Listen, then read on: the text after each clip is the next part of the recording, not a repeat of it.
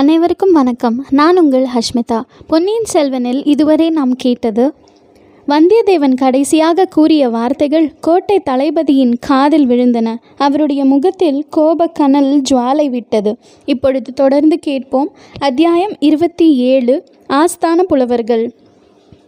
பராக் பராக் இதோ வருகிறார்கள் புலவர் பெருமக்கள் கவிஞர் சிகாமணிகள் தமிழ் பெருங்கடலின் கரை கண்டவர்கள் அகத்தியனாரின் வழி வந்தவர்கள் தொல்காப்பியம் முதலிய சங்க நூல்களை கரைத்து குடித்தவர்கள் சிலப்பதிகாரம் முதலிய ஐம்பெருங்காவியங்களை தலைகீழாக படித்தவர்கள் தெய்வ தமிழ்மறையான திருக்குறளையும் ஒரு கை பார்த்தவர்கள் இலக்கியம் கண்டதற்கு இலக்கணம் அறிந்தவர்கள் இலக்கணம் கூறியதற்கு இலக்கியம் தெரிந்தவர்கள் தாங்களே சுயமாகவும் கவி பாட வல்லவர்கள் அவர்கள் ஒவ்வொருவரும் எழுதிய கவிகள் அடங்கிய ஏட்டுச் சுவடிகள் கோடான கோடி கரையான்களுக்கு பல்லாண்டு உயிர் வாழ்வதற்கு உணவாகும் என்றால் பார்த்து கொள்ளுங்கள். புலவர் பெருமக்கள் அவ்வளவு பேரும் கும்பலாக சுந்தர சோழ சக்கரவர்த்தியின் சன்னிதானத்துக்கு வந்து சேர்ந்தார்கள். வாழ்க வாழ்க. ஏழுலகமும் ஒரு குடையின் கீழாலும் சுந்தர சோழ மகா சக்கரவர்த்தி வாழ்க. பாண்டியனை சுரம் இருக்கின பெருமான் வாழ்க. புலவர்களை புறக்கும் பெருமான் வாழ்க. கவிஞர்களின் கதியான கருணை வள்ளல் வாழ் பண்டித வத்சலராகிய பராந்தக சக்கரவர்த்தியின் திருப்பேரர் நீடூழி வாழ்க என்று வாழ்த்தினார்கள். இந்த கோஷங்களையும் கூச்சல்களையும் சுந்தர சோழர் அவ்வளவாக விரும்பவில்லை. எனினும் அதை வெளியில் காட்டிக்கொள்ளாமல் தமது நோயையும் மறந்து வந்தவர்களை வரவேற்பதற்காக எழுந்திருக்க முயன்றார். உடனே சின்ன பழுவேட்டரையர் முன்வந்து பிரபு புலவர்கள் தங்களை தரிசித்து மரியாதை செலுத்திவிட்டு போக வந்திருக்கிறார்களே அன்றி தங்களுக்கு சமம் கொடுக்க வரவில்லை. ஆகையால் தயவு செய்து தங்களை சமப்படுத்தி கொள்ளக்கூடாது என்றார். ஆம் ஆம். அரசர்க்கரசே சக்கரவர்த்திக்கு பெருமானே தங்களுக்கு சிறிதும் சிரமம் கொடுக்க நாங்கள் வந்தோம் இல்லை என்றார் புலவர்களின் தலைவராகிய நல்லன் சாத்தனார். உங்களையெல்லாம் நெடுநாளுக்கு பிறகு பார்ப்பதில் எனக்கு மிக்க மகிழ்ச்சி. அனைவரும் அமர வேண்டும். சில பாடல்கள் சொல்லிவிட்டு போக வேண்டும் என்றார் தமிழன் பரான சக்கரவர்த்தி. தரையில் விரித்திருந்த ரத்தின ஜமக்காலத்தில் எல்லோரும் உட்கார்ந்தார்கள். அதுதான் சமயம் என்று நமது வீரன் வல்லவரையனும் புலவர் கூட்டத்துடன் கலந்து உட்கார்ந்து கொண்டான். தான் சொல்ல விரும்பியதை முழுதும் சக்கரவர்த்தியிடம் சொல்லாமல் போக அவனுக்கு மனமில்லை. சந்தர்ப்பம் ஒருவேளை கிடைத்தால் சொல்லிவிட்டு போகலாம் என்று எண்ணி உட்கார்ந்தான். இதை சின்ன பழுவேட்டரையர் கவனித்தார். அவருடைய மீசை துடித்தது. முதலில் அவனை வெளியில் அனுப்பிவிடலாமா என்று நினைத்தார். பிறகு அவன் அங்கே தம்முடைய கண்காணிப்பில் இருப்பதே நலம் என்று தீர்மானித்தார். எனவே அவனை பார்த்தும் பார்க்காதது போல் இருந்தார். இந்த புலவர்கள் சென்ற பிறகு அவனை வெளியே அழைத்து சென்று அவன் மகாராஜாவிடத்தில் சென் சொன்ன செய்தி என்னவென்பதை நன்கு தெரிந்து கொள்ள விரும்பினார். அபாயம் அபாயம் என்ற அவனுடைய குரல் அவர் காதில் இன்னும் ஒழித்து கொண்டே இருந்தது. புலவர்களே தமிழ் பாடல்கள் கேட்டு அதிக காலம் ஆயிற்று என் செவிகள் தமிழ் பாடலுக்கு பசித்திருக்கின்றன. உங்களில் எவரேனும் புதிய பாடல் ஏதேனும் கொண்டு வந்திருக்கிறீர்களா? என்று சக்கரவர்த்தி சுந்தர சோழர் கேட்டார். உடனே ஒரு புலவர் சிகாமணி எழுந்து நின்று பிரபு உலகபுரத்தில் தங்கள் திருப்பெயரால் விளங்கும் சுந்தர சோழ பெரும் பள்ளியிலிருந்து அடியேன் வந்தேன். சிவநேச செல்வராகிய தாங்கள் பௌத்த மடாலயத்துக்கு நிபந்தம் அளித்து உதவியதை இந்த தமிழகமெங்கும் உள்ள பௌத்தர்கள் பாராட்டி போற்றுகிறார்கள். தாங்கள் உடல் நோயுற்றிருப்பதை அறிந்தது முதல் பிக்ஷுக்கள் மிக்க கவலை கொண்டு தங்கள் உடல் நலத்துக்காக பிரார்த்தனை நடத்தி வருகிறார்கள். அந்த பிரார்த்தனை பாடலை இவ்விடம் சொல்ல அருள் கூர்ந்து அனுமதி தர வேண்டும் என்றார். அப்படியே சொல்ல வேணும் கேட்க காத்து கொண்டிருக்கிறேன் என்றார் சக்கரவர்த்தி. புலவரும் பின்வரும் பாடலை இசையுடன் பாடினார். போதிய திருநெழில் புனித நீர் பரவுவதும் மேதகு நந்திபுரி மன்னர் சுந்தர சோழர் வன்மையும் வனப்பும் திண்மையும் உலகிற் சிறந்து வாழகனவே. பாடலை கேட்டதும் புலவர்கள் அத்தனை பேரும் நன்று நன்று என்று கூறி தங்கள் பாராட்டுதலை தெரிவித்தார்கள். புத்தர்கள் இவ்வளவு நன்றியுடையவர்களாய் இருப்பது வியப்பு வியப்பு என்றார் ஒரு வீர சைவ கவிராயர். ஆம் அது வியப்பான காரியம்தான். உலகப்புறம் புத்த மடத்துக்கு நான் செய்த சேவை மிக அற்பம். அதற்கு இவ்வளவு பாராட்டு வேண்டுமா? என்றார் மன்னர். சக்கரவர்த்தியின் வன்மை திறத்தை அனுபவித்தவர் யார்தான் என்றைக்கும் நன்றி செலுத்தி பாராட்டி பாராட்டாதிருக்க முடியும். இந்திரனும் சூரியனும் சிவபெருமானும் கூட தங்களுடைய வன்மையின் பயனை அனுபவித்திருக்கிறார்கள் என்றார் மற்றொரு புலவர் சிரோமணி. சுந்தர சோழர் முகத்தில் புன்னகை தவழ அது என்ன? இந்திரனும் சூரியனும் சிவபெருமானும் கூடவா? அவர்கள் எதற்காக என்னிடம் நன்றி செலுத்த வேண்டுமாம்? என்று கேட்டார். ஒரு பாடல் சொல்ல அனுமதி தர வேண்டும் என்றார் அப்புலவர். அப்படியே நடக்கட்டும் என்றார் மன்னர். புலவர் கையில் கொண்டு வந்திருந்த ஓலையை பிரித்து படிக்கலுற்றார். இந்திரன் ஏற கரி அளித்தார் பரியேழளித்தார் செந்திரு மேனி திணறக்கருக்கு சிவனார் மனத்துக்கு பைந்துக்கு லேற பல்லக்களித்தார் பழையாறை நகர் சுந்தர சோழரை யாவரொப்பார்கள் இத்தென்னிலத்தே? பாடலை புலவர் படித்து முடித்ததும் சபையில் இருந்த மற்ற புலவர்கள் எல்லோரும் சிறக்கம்ப கரக்கம்பம் செய்து ஆகாரம் செய்து நன்று நன்று என்று கூறியும் தங்கள் குதூகலத்தை வெளியிட்டார்கள்.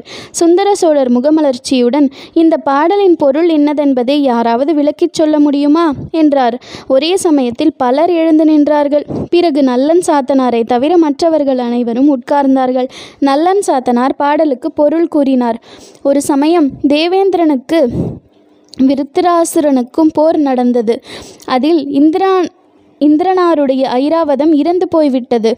அதற்கு இணையான வேறொரு யானை எங்கே கிடைக்கும்? என்று இந்திரன் பார்த்து கொண்டிருந்தான். கடைசியில் பழையாறை நகரில் வாழ்ந்த சுந்தர சோழ சக்கரவர்த்தியிடம் அவன் வந்து ஐந்து ஐராவதுக்கு நிகரான ஒரு யானை வேண்டும் என்று யாசித்தான். ஐராவதத்துக்கு நிகரான யானை என்னிடம் இல்லை. அதைவிட சிறந்த யானைகள் தான் இருக்கின்றன என்று கூறி இந்திரனை தமது யானை கொட்டாரத்துக்கு அழைத்துச் சென்றார். அங்கே குன்றங்களைப் போல் நின்ற ஆயிரக்கணக்கான யானைகளை தேவேந்திரன் பார்த்துவிட்டு எதை கேட்பது என்று தெரியாமல் திகைத்து நின்றான். அவனுடைய திகைப்பை கண்ட சுந்தர சோழர் தாமே ஒரு யானையை பொறுக்கி இந்திரனுக்கு அளித்தார். அந்த யானையை எப்படி அடக்கி ஆளப் போகிறோம்? நம் வஜ்ராயுதத்தினால் கூட முடியாதே என்ற பீதி இந்திரனுக்கு உண்டாகிவிட்டதை கவனித்து வர வஜ்ராயுதத்தை விட வலிமை வாய்ந்த ஓர் அங்குசத்தையும் அளித்தார். பின்னர் ஒரு காலத்தில் செங்கதிர் பரப்பி உலகெங்கும் ஒளி தரும் சூரிய பகவானுக்கும் ராகு என்னும் அரக்கனுக்கும் பெரும் போர் மூண்டது. ராகு தினகரனை விழுங்க பார்த்தான் முடியவில்லை. தினகரனுடைய ஒளி அவ்விதம் ராகுவை தகித்து விட்டது.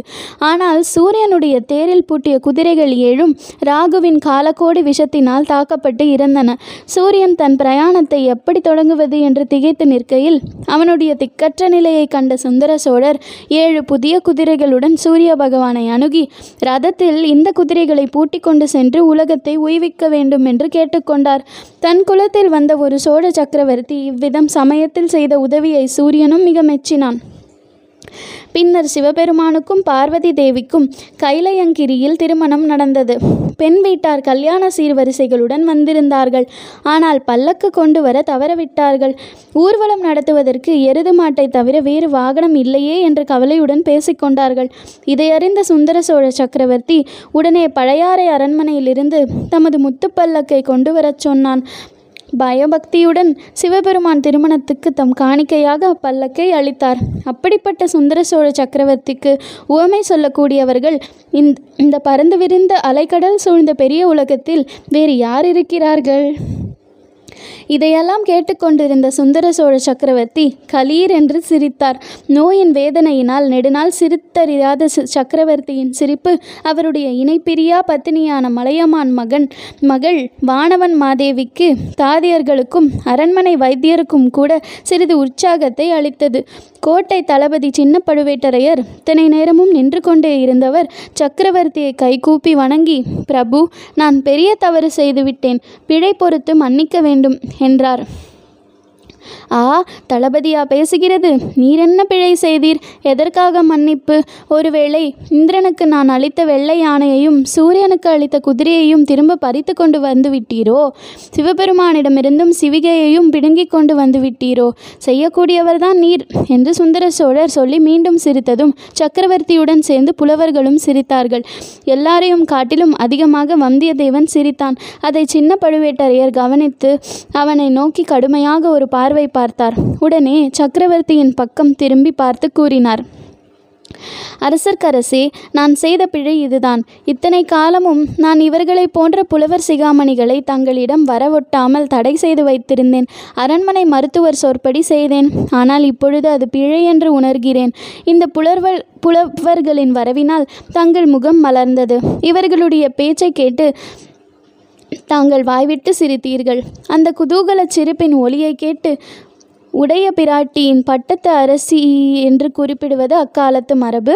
உடைய பிராட்டியின் முகமும் தாதியரின் முகங்களும் மலர்ந்தன. நானும் மகிழ்ந்தேன். இவ்வளவு குதூகலம் தங்களுக்கு அளிக்கக்கூடியவர்களை இத்தனை நாள் தங்கள் சன்னிதானத்துக்கு வரவொட்டாமல் தடுத்தது என்னுடைய பெரும் பிழைதானே என்றார். நன்று சொன்னீர் தளபதி. இப்போதாவது இதை நீர் உணர்ந்தீர் அல்லவா? வைத்தியர் சொல்வதை கேட்க வேண்டாம். புலவர்கள் வருவதை தடுக்க வேண்டாம். என்று உமக்கு நான் அடிக்கடி சொன்னதின் காரணம் தெரிகிறதல்லவா? என்றார் சக்கரவர்த்தி. அரண்மனை வைத்தியர் எழுந்து கைகட்டி வாய் புதைத்து ஏதோ சொல்லத் தொடங்கினார். அதை சுந்தர சோழர் சட்டை செய்யாமல் புலவர்களை பார்த்து இந்த அருமையான பாடலை பாடிய புலவர் யார் என்று உங்களில் யாருக்காவது தெரியுமா? தெரிந்தால் சொல்ல வேணும் என்றார். நல்லன் சாத்தனார் அரசர்க்கரசே அதுதான் தெரியவில்லை. நாங்களும் அதை கண்டுபிடிக்க முயன்று கொண்டுதான் இருக்கிறோம். கண்டுபிடித்து அந்த மாபெரும் புலவருக்கு கவி சக்கரவர்த்தி என்று பட்டம் சூட்டவும். சிவிகையில் ஏற்றி அவரை நாங்கள் சுமந்து செல்லவும் சித்தமாயிருக்கிறோம். இதுகாரும் எங்கள் முயற்சி பலனளிக்கவில்லை என்று சொன்னார். அதில் வியப்பொன்றும் இல்லை நாலு வரி கொண்ட பாடலில் இவ்வளவு பெரும் பொய்களை அடக்கக்கூடிய மகா கவிஞர் தமது பெயரை வெளிப்படுத்தி கொண்டு முன்வர விரும்ப மாட்டார்தானே என்று மகாராஜா கூறியதும் புலவர்களின் திருமுகங்களை பார்க்க வேண்டுமே. ஒருவர் முகத்திலாவது ஈ ஆடவில்லை. என்னும் மறுபொழி சொல்லுவதும் என்றும் அவர்களுக்கு தெரியவில்லை. இந்த நிலைமையில் நமது வந்தியத்தேவன் துணிச்சலாக எழுந்து பிரபு அப்படி ஒரே அடியாக பொய் என்று தள்ளிவிடக்கூடாது. இல்லாத விஷயத்தை சாதாரண பாமர மக்கள் சொன்னால் அது பொய். ராஜாங்க நிர்வாகத்தில் ஈடுபட்டவர்கள் அவ்விதம் சொன்னால் அது ராஜதந்திர சாணக்கியம். கவிகள் அவ்வாறு கூறினால் அது கற்பனை. அணி அலங்காரம் இல்பொருள் உவமை என்றான். புலவர்கள் அத்தனை பேரும் அவன் பக்கமாக பார்த்து நன்று நன்று என்று உற்சாகத்துடன் ஆர்ப்பரித்தார்கள். சக்கரவர்த்தியும் வந்தியத்தேவனை உற்று நோக்கி ஓ நீ காஞ்சியிலிருந்து ஓலை கொண்டு வந்தவன் அல்லவா? கெட்டிக்கார பிள்ளை. நன்றாக என்னை மடக்கிவிட்டாய் என்றார். பிறகு சபையை பார்த்து புலவர்களே பாடல் மிக அருமையான பாடலாக இருந்தாலும் அதை பாடியவரை கண்டுபிடிக்க வேண்டிய சிரமமும் அவருக்கு கவி சக்கரவர்த்தி என்னும் பட்டம் சூட்ட வேண்டிய அவசியமும் இல்லை. இதை பாடிய புலவரை எனக்கு தெரியும். ஏற்கனவே அவருடைய சிரசின் பேரில் தூக்க முடியாத கனமுடைய சோழ சாம்ராஜ்ய மணிமகுடம் உட்கார்ந்து அழுத்தி கொண்டிருக்கிறது. புவி சக்கரவர்த்தி திரிபுவன சக்கரவர்த்தி ஏழுலக சக்கரவர்த்தி என்னும் பட்டங்களையும் அந்த கவிராயர் சுமக்க முடியாமல் சுமந்து கொண்டிருக்கிறார் என்றார் சுந்தர சோழர்.